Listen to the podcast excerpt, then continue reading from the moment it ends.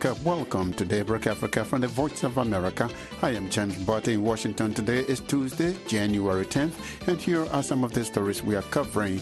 The U.S. announces $9 million in military support to Somalia. The recent United States commitment to provide additional military support to the Somali National Army is a sign of confidence in the progress uh, that the current offensive against Al Shabaab is making. Gabon's president appoints first ever female vice president.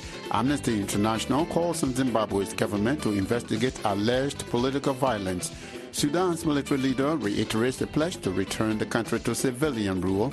A court in Kenya has charged four suspects over the murder of a prominent LGBTQ activist. Nigerian voters are urged not to elect leaders based on religion and ethnicity as the country prepares for next month's presidential election. Nigerians should not vote for anyone on the basis of religion or ethnicity. Nigerians should put the interest and unity of the country above that of regional or religious connotation. And a look at financing for African female entrepreneurs. Those stories and more are coming up on Daybreak Africa.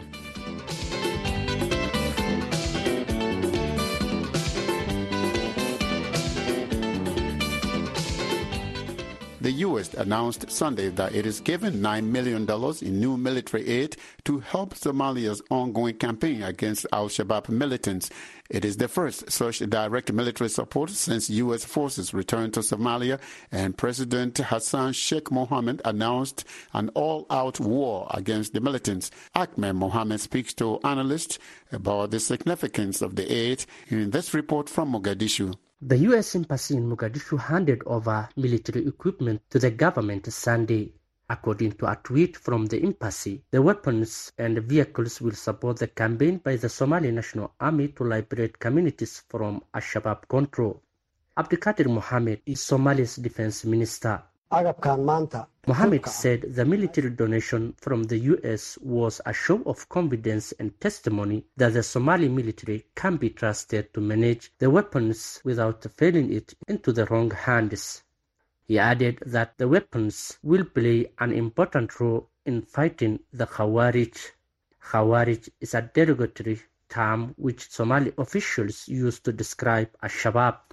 Matt Bryden, a security expert and the founder of Sahan Research, a think tank covering the Horn of Africa, says the new contribution is an endorsement of the efforts by the Mahmoud administration to fight the militant group. The recent United States commitment to provide additional military support to the Somali National Army is a sign of confidence.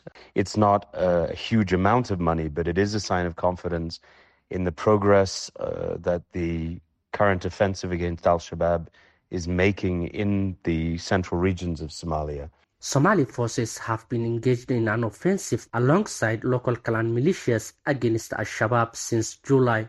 The pro government forces have captured many villages and towns, mostly in the Hirshabelle state. However, the militants continue to mount counterattacks against the government forces and civilian targets. Abdulaziz Isaac is a security expert with Hamid bin Khalifa Civilization Center. He told VOA the new military package will be critical for the Somali army, which has a limited arsenal. Isaac said the military aid will help Somalia in the war against Al-Shabaab. He added that the main challenge facing the Somali military was that it possessed weapons of the same caliber as that of Al-Shabaab, making it difficult to win the war against the group. The US is among the largest contributors of support to the Somali National Army, especially for its commando wing, the Danab Special Forces, which is trained for close-range fighting with Al-Shabaab in urban areas. Ahmed Mohammed for VOA News. Mogadishu, Somalia. The political pressure group concerned Nigeria for the protection of human rights and rule of law is calling on prospective voters not to elect leaders based on religion and ethnicity. It also warns clerics that it is illegal to campaign for presidential and other contestants on religious and ethnic grounds. The remarks come after civil society groups condemned a cleric's call for Muslims to vote for Asiwaju Bola Ahmed Tinubu and his vice presidential candidate Kashim Shettima. Both Muslims, in the coming February 25th elections. Some pastors have also come under criticism for calling on their parishioners to vote for Christian candidates. Deji Adeyanju is the convener for the Concerned Nigeria for the Protection of Human Rights and the Rule of Law. He spoke with VOA's Peter Clottey about concerns surrounding campaigns based on religion and ethnicity. The call by the Islamic cleric is unpatriotic and an anti-unity of the different faiths, you know, in the country. And I also believe that the call is akin to that of uh, some pastors in the country who have been endorsing a candidate and saying that he is the will of God. Uh, so simplicity, there's no difference between the Islamic cleric and those pastors who have been endorsing the candidate and saying that he's the will of God. So people, Nigerians should not vote for anyone on the basis of religion or ethnicity. Nigerians should put the interest and unity of the country above that of uh, regional or religious connotation. But Deji, some Nigerians are saying that a Muslim Muslim ticket with regards to the ruling party presidential candidate shows that whether people like it or not, it's right in their face. They will vote based on religious grounds and other grounds. So the grounds is already set because when a choice of a, a Muslim Muslim ticket was made, a lot of Nigerians raised eyebrows. So what the cleric was saying was nothing to undermine anything at all. How do you respond to that? It's very simple. Our laws forbid people to campaign on the basis or support candidates on the basis of religion or ethnicity. You know, uh, Nigeria is a multi-diverse ethnic religious country, and so people must respect other people's religious inclination and views. Uh, it is even shameful for candidates to begin to pitch religious leaders, go around churches campaigning, uh, just like the Obi had done by saying that churches should take back their country. Those are t- grounds for disqualification ordinarily. You know, uh, even the candidates of the uh, ruling APC, you know, they have been guilty of some of these things. Majority of them are the ones that are pitching uh, these religious leaders to fund the members of religious discord in the country. You know, because just like the Yorubas, we say, the witch cried in in the midnight yesterday and the child died this morning, who does not know that the witch was the one who was responsible for the death of the child? So it's unfortunate that this is how low our politicians are willing to go, and um, citizens must rise above this kind of divisions in lines of religion and ethnic politics, you know, and put patriotism and unity and commonality of purpose above that of selfish aspiration of politicians. And in general, citizens must also know that politicians only remember religious leaders and traditional rulers when elections are around the corner. Uh, how many of them have visited religious homes all these years? Just now that elections are around the corner that you see them gallivanting all over the place. So this is one uh, point that citizens must note. Deji Adeyanju is the campaigner for the Concerned Nigeria for the Protection of Human Rights and the Rule of Law. He spoke with VOA's Peter Clottey. Amnesty International has called for an independent and impartial investigation into an alleged support on individuals believed to be supporters of the opposition Citizens Coalition for Change. According to Amnesty, the video of the alleged assault has gone viral.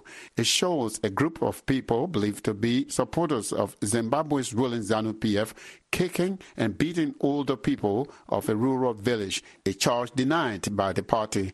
Its provincial chairperson and housing minister, Daniel Garwe, accused Citizens Coalition for Change of stage managing the incident to tarnish ZANU-PF's reputation.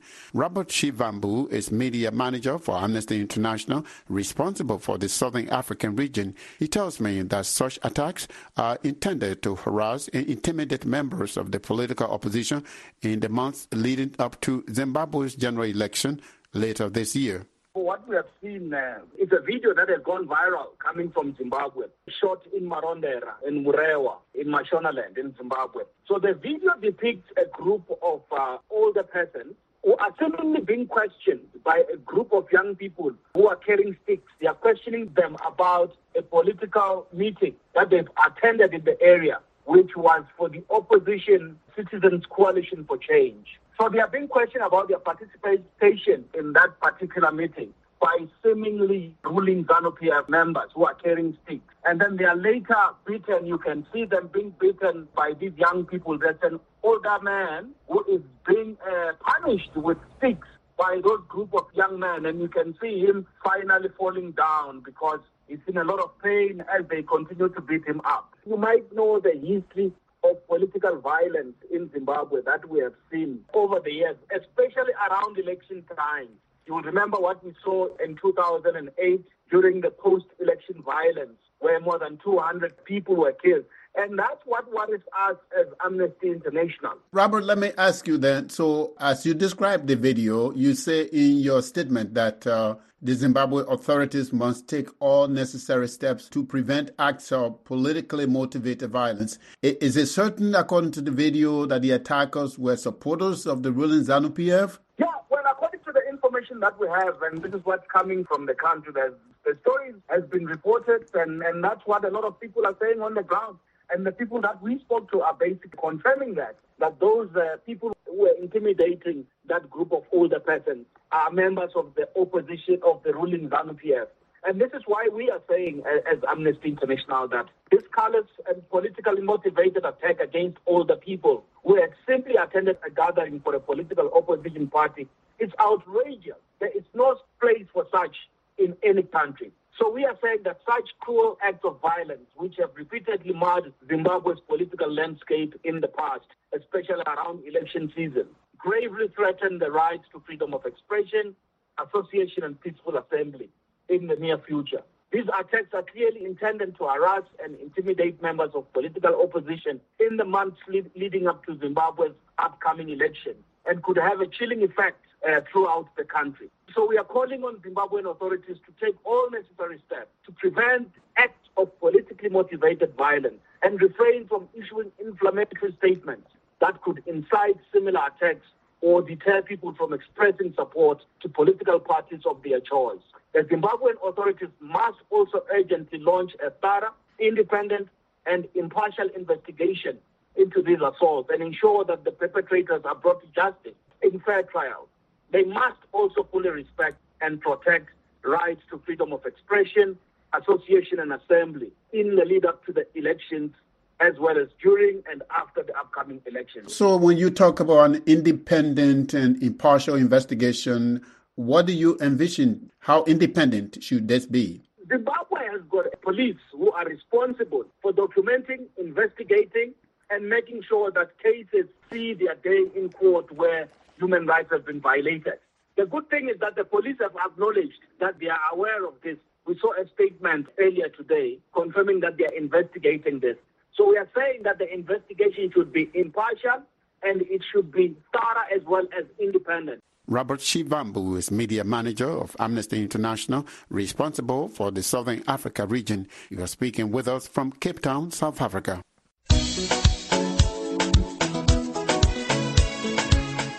You are listening to Daybreak Africa on the Voice of America. I'm James Barton, Washington. Today is Tuesday, January 10th. For more Africa news and features, visit our website at voaafrica.com. Connect with us on all social media platforms. We are on Facebook, Twitter, and Instagram. Sudan's ruling military has vowed the army will come under civilian authority as the two sides hammer out a final agreement on a two-year transitional government before elections. Michael Atit reports from Khartoum. Three days of talks between military and civilian leaders continued Monday with the aim of reaching a final deal on governing during a two-year transition to elections. The spokesman for the civilian side, Khalid Omar Yusuf, addressed the media Monday at a press conference in Khartoum, broadcast by the state-run Sudan News Agency. He says this is an opportunity for all Sudanese to engage and cooperate with the regional and international community to achieve the high national interest of the country. At a launch of the final phase of the political process Sunday, Sudan's Army Chief General Abdel Fattah al Burhan repeated the military's vow to place itself under a civilian government. His speech was also broadcast by Sudan's state news agency.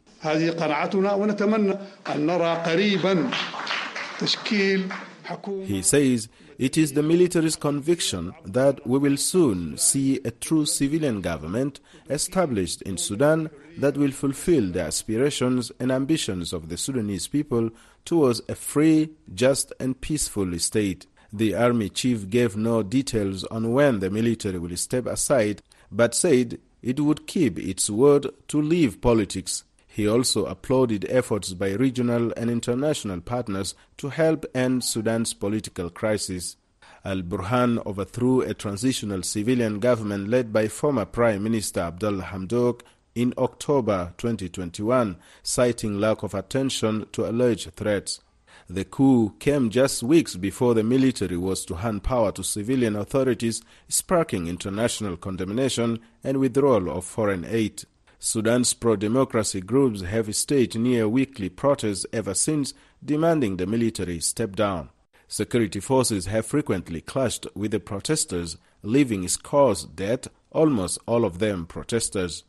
The African Union, the Intergovernmental Authority on Development, and the UN, known as the Trilateral Mechanism, have been mediating in Sudan with the aim of breaking the deadlock. The talks are expected to include reforming Sudan's security forces. Michael Atit for VOA News, Khartoum, Sudan. Gabonese President Ali Bongo Ondimba on Monday appointed Rose Christine Ossouka Raponda the first ever female vice president of the country. She is coming from the post of prime minister, where she was also named the first ever woman to hold that position in 2020. Her appointment comes as Gabon holds presidential election later this year. Marc Ona Essangui is the president of Turn the Page International, a pro democracy group. He tells me the Gabonese people are indifferent to Raponda's appointment as vice president because of her poor record as prime minister. Rose Christian Ossouka Raponda is the prime minister of Gabon since 15 July 2020, making her the first female prime minister of the country. She's uh, uh, previously served as the mayor of uh, Libreville and later as the country's defense minister from February uh, 2019 to 2020. What do you think is the reaction of the Gabonese people to her appointment as vice president? Gabonese people are indifferent to his appointment as vice president, given his uh, disastrous record as a prime minister. Gabon is to have presidential election later this year. Uh, do you think Raponda's appointment will have any impact on the election? His appointment will have uh, no influence on the forthcoming presidential election because his political uh, weight is not uh, visible on the ground in his uh, political uh, constituency.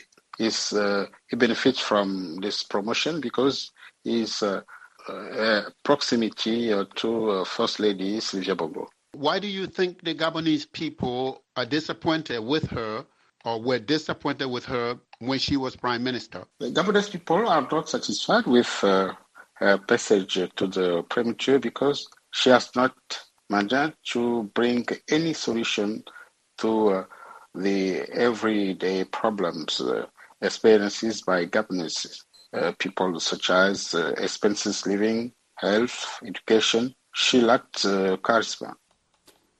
That was Marc Ona Essangui, president of Turn the Page International, a Gabonese pro-democracy group. He was speaking with us from the capital, Libreville. A court in Kenya has charged four suspects over the murder of prominent LGBTQ activist Edwin Chiloba whose mutilated body was found on a roadside last week, stuffed in a metal trunk. Kenyan police say they are investigating a possible love triangle as motive for the killing. Rights activists suspect the killing was one in a series of hate crimes in Kenya where homosexuality is illegal. Juma Majanga reports from Nairobi. Among the five suspects arraigned in court in Eldoret Monday was Jackton Odhiambo, a freelance photographer said to be a longtime friend of the 25 year old Chiloba, who was a leading activist in Kenya's LGBTQ community. Police say they are investigating a possible love triangle as motive for the killing. The arraignment comes just a day after police arrested three more suspects for their alleged role in disposing of the victims' remains. Chiloba's family told VOA they are satisfied with the investigation process so far, even as they demand justice for their kin. Gaudencia Chirchir is Chiloba's cousin and the family spokesperson. We want the culprits, or the murderers of my brother, to be charged according to the Kenyan law. Chiloba's body was discovered about 40 kilometers outside the Rift Valley town of Eldoret after it was reported dumped from a moving car. The killing has drawn widespread condemnation, including from the UN Human Rights Chief Volker Turk and the African Union's Human Rights Commissioner Solomon Ayele Dersso. Rights activists say members of the LGBTQ community are increasingly being targeted with discrimination and attacks. Fahe Kerubo is an LGBTQ campaigner at the Reproductive Health Network in Kenya. The incident of uh, Eden is not a past. With, this comes after Sheila Lumumba has been killed and other that I can remember. And uh, we've also seen a lot of increased homophobia, especially online. We've seen a lot of increased uh, violations of incidences among the queer community or that is directed towards the LGBTQ community. Under a British colonial era law, homosexuality is illegal in Kenya. Juma Majanga for VOA News, Nairobi. Sub-Saharan Africa has the world's highest rate of women entrepreneurship. That's according to the 2021 Mastercard Index of Women Entrepreneurs. But studies also show that women face widespread discrimination in business and battle to access the finance they need to grow their enterprises. Pamela Coke-Hamilton is the executive director of the International Trade Center. She says while these barriers need to be eliminated, there are ways women can succeed and benefit from new business and trade opportunities on the continent. She spoke to Heidi Adams, host of VOA Straight Talk Africa, here in Washington. The first advantage, I would say, and this has occurred actually on turbocharge in the digital world. COVID has literally transformed how trade happens.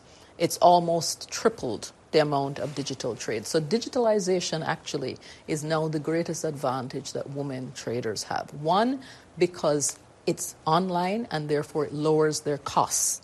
Their overhead costs, costs for physical space, for storage, they can literally operate from anywhere. On the disadvantage side, globally, what we found is one, access to finance. It is a recurring theme and it's something that we have to address. So, what we do is we try to work with women to help them access finance, to put in place the kinds of mechanisms. One thing we found is most collateral that's requested is 125% of their business. 125%. Nobody can afford that. The second thing is that they also are unable to meet some of the requirements for paperwork because so many of them are informal and they're small and they're not in the industries that require that kind of paperwork. So we want to try to also see how we can work with them to build up their capacity to get financing. What is your advice to women about what they can do in their mm-hmm. businesses to increase their chances of yeah. gaining access to finance and investment? And here I mean advice that women can immediately yes. apply to their right work. now. right. Okay, so let me just give you a, a, kind of outline of what we've done in the area of access to finance. Just uh, in 2019, we launched a She Trades Invest Care Fund with Bamboo Capital.